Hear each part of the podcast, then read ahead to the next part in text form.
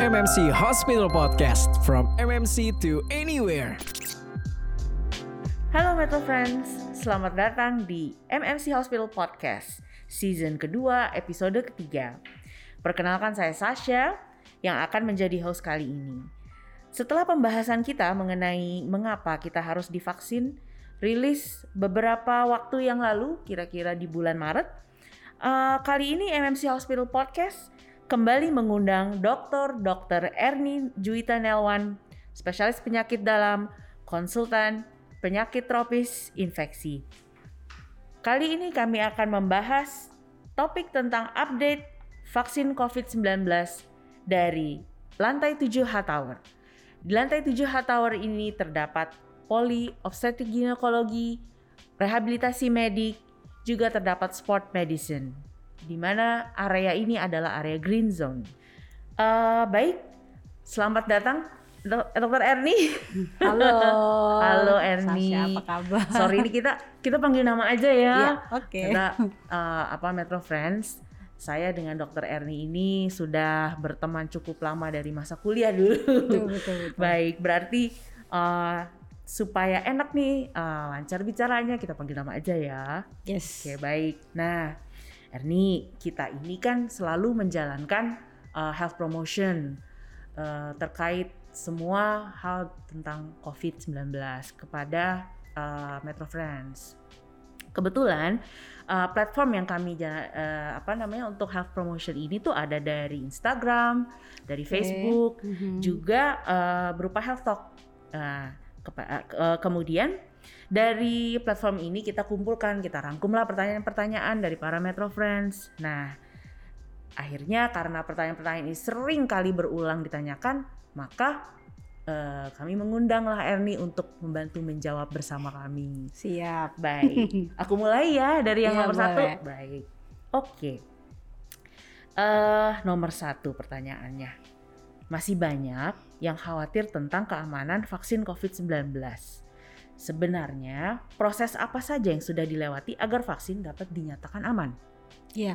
Uh, pertama terima kasih Syah udah kembali mengundang saya untuk uh, ikut bantuin jawab nih pertanyaan-pertanyaan Metro Friends. Uh, memang betul saat ini untuk COVID-19 kita fasenya di ya boleh dikatakan banyak tertarik ingin tahu mengenai vaksinnya ya. Benar. Karena vaksin udah ada. Mm -mm. Waktu kegiatan podcast kita yang dulu kan masih mm. lebih ke vaksinnya baru keluar tuh ya. Benar. Terus kita bagaimana mengajak supaya Metro Friend mau gitu ya divaksin. Wow, nah sekarang pertanyaannya, hmm, vaksin kan udah mulai nggak cuma satu nih ya, Mm-mm. ada beberapa. Iya. Terus gimana sih disebut aman gitu? Ini sebenarnya eh, apakah betul kalau saya didap dapat vaksin ini nggak apa-apa gitu ya? Jadi eh, begini ceritanya. Jadi Syah, eh, begini ceritanya. Oke. Eh, vaksin kan bukan barang baru ya. Benar. Sudah lama kita punya macam-macam vaksin gitu Benar ya. sekali. Dan vaksin contohnya influenza, kemudian vaksin difteri dan lain Hmm. sebagainya. Jadi ini ada dua kondisi. Yang pertama kita kenal eh, bagaimana vaksin itu secara tradisional dikembangkan. Tradisional itu pakai cara lama. Oke. Itu biasanya butuh waktu bertahun-tahun. Iya, Nah, benar. Dia akan melewati tiga fase. Fase preklinik, fase klinik, fase dapat dia izin untuk diedarkan. Nah, pada masa pandemi, fase-fase ini tetap ada. Karena pada fase-fase inilah keamanan dan efektivitas vaksin itu dinilai. Hmm. Tetapi waktunya diperpendek Oke. gitu. Jadi yang tadinya butuh bertahun-tahun, satu vaksin bisa dikembangkan sampai puluhan tahun, 10 tahun lebih gitu ya. Ini diperpendek. Nah, kita sering kenal istilahnya un, uh, uh, authorized emergency use. Oke. Authorized emergency use.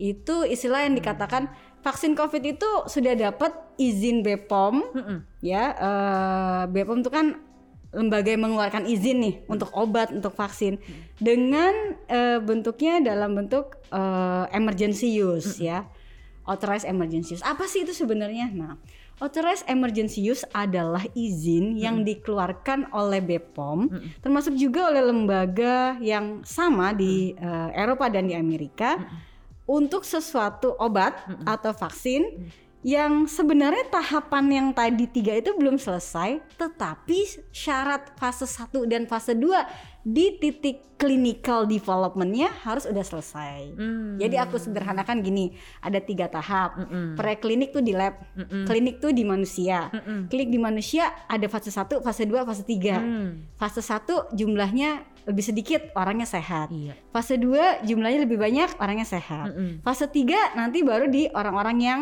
ya kalau vaksin kan pasti Lebih sehat banyak. semua kan. Iya. Tapi dalam jumlah yang lebih banyak lagi. Oke. Nah, ini yang diperpendek. Hmm. Jadi kalau dikatakan aman gak sih, efektif gak sih? Bagaimanapun bentuknya sudah melewati fase ini. Benar. Dan kalau kita bilang sesuatu itu efektif untuk vaksin, itu harus di atas setidaknya 70%. Mm-mm. Jadi artinya kalau yang udah beredar sih insya Allah akan ada manfaatnya Oke. untuk perlindungan terhadap COVID-19. Mem- memang bisa beda-beda sih efek di Benar, tiap orang, Benar-benar. tapi iya memang itu yang kita punya sekarang Iya, iya. gitu. Baik, baik. Ditambah kita kan juga pandemi supaya lebih mempercepat eh, herd immunity itu tadi ya. Antibodi terbentuk. antibodi yes, terbentuk, betul. benar. Baik. Nah, pertanyaan kedua, nih sering banget nih, nih perbedaan antar merek dari Oke. vaksin COVID-19, AstraZeneca, Pfizer, Sinovac, Sinovac, Moderna dan CanSino. Bedanya apa sih gitu ya? Iya, Heeh. Terus mana sih yang paling oke buat saya gitu kan? Soalnya pertanyaannya Tepat gitu ya. sekali, benar. Iya, sama lah kalau kayak kita mau beli sepatu kan mereknya banyak Nah, gitu ya. Mana sih yang paling bagus buat saya? Nah, oke. Jadi gini, eh beda merek, memang beda jenis vaksin. Vaksin itu kan ada yang virus di tidak aktifkan, inactivated kita bilang.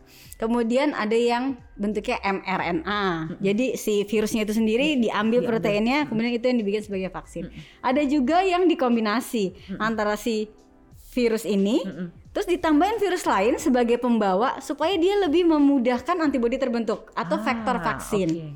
Kemudian ada juga bentuk lain yang didesain di lab. Jadi eh, contohnya yang pakai oid-oid toxoid gitu ya. Contohnya hmm, tetanus toxoid itu vaksin, vaksin itu yang didesain di lab. Nah, kalau kita sekarang kan punyanya yang sudah dipakai di masyarakat itu AstraZeneca. Ini vektor vaksin. Vektor vaksin itu artinya si mRNA dikombinasi sama suatu virus lain kemudian dikasih ke eh, si penerimanya. Kita punya inactivated Sinovac.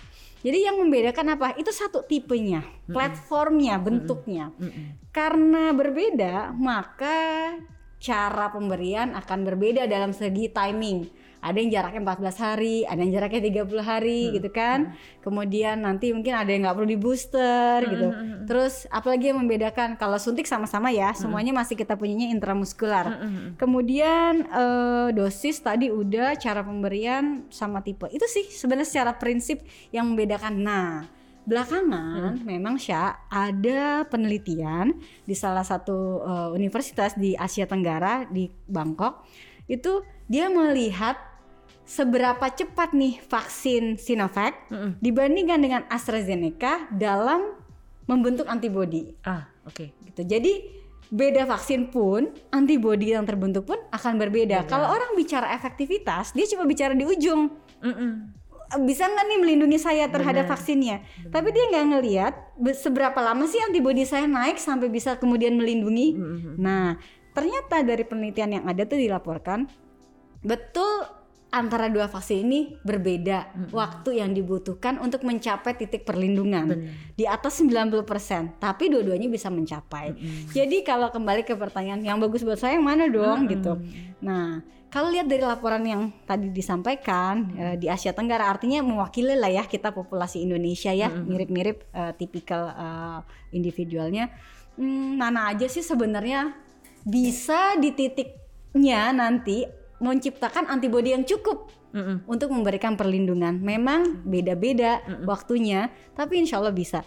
Karena ya memilih-milih juga nanti susah, malah nggak Iya, dapet. Benar, benar. Iya kan? Karena kan semua biasanya diundang. Iya.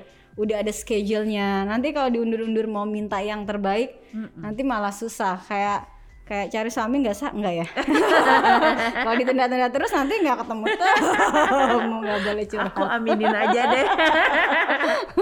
Baik. Nah ini oke berarti mau mereknya apa pun itu kan sudah melewati seperti tadi ya udah pernah penelitian. Iya. Jadi walaupun waktunya memang lebih dipersingkat tetapi tetaplah itu kita bisa mencapai uh, apa namanya untuk melindungi diri kita gitu ya. Betul.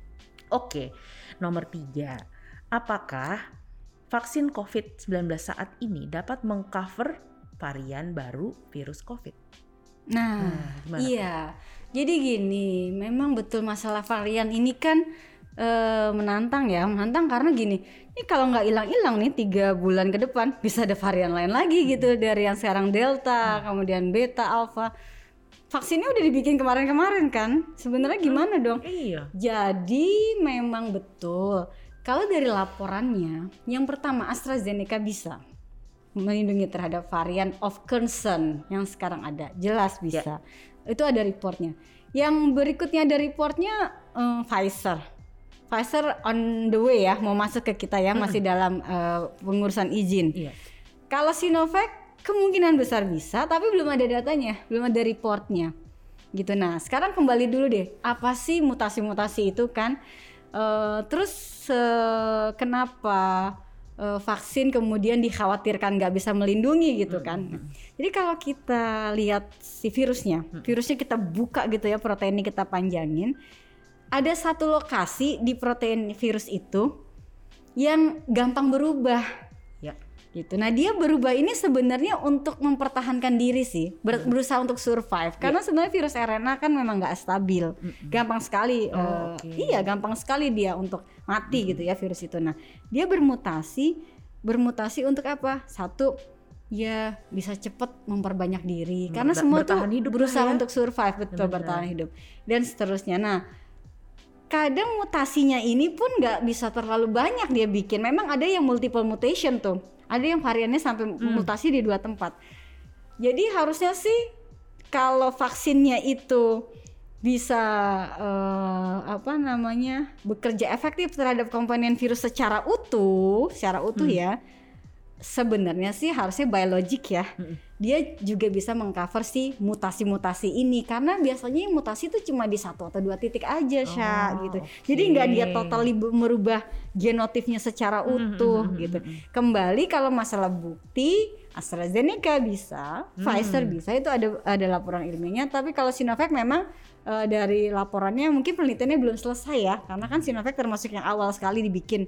Eh, kita tunggu aja karena COVID terus informasinya terus tiap hari ada yang baru. Terus ada gitu. update ya. Iya betul, Nah, terus ada update. Nah, tuh Metro Friends coba di eh, catat dulu bahwa jangan khawatir kalau kemarin-kemarin kan ada yang takut sama certain brand. Iya. jangan takut tuh, Dokter Erni udah menyampaikan keterangannya.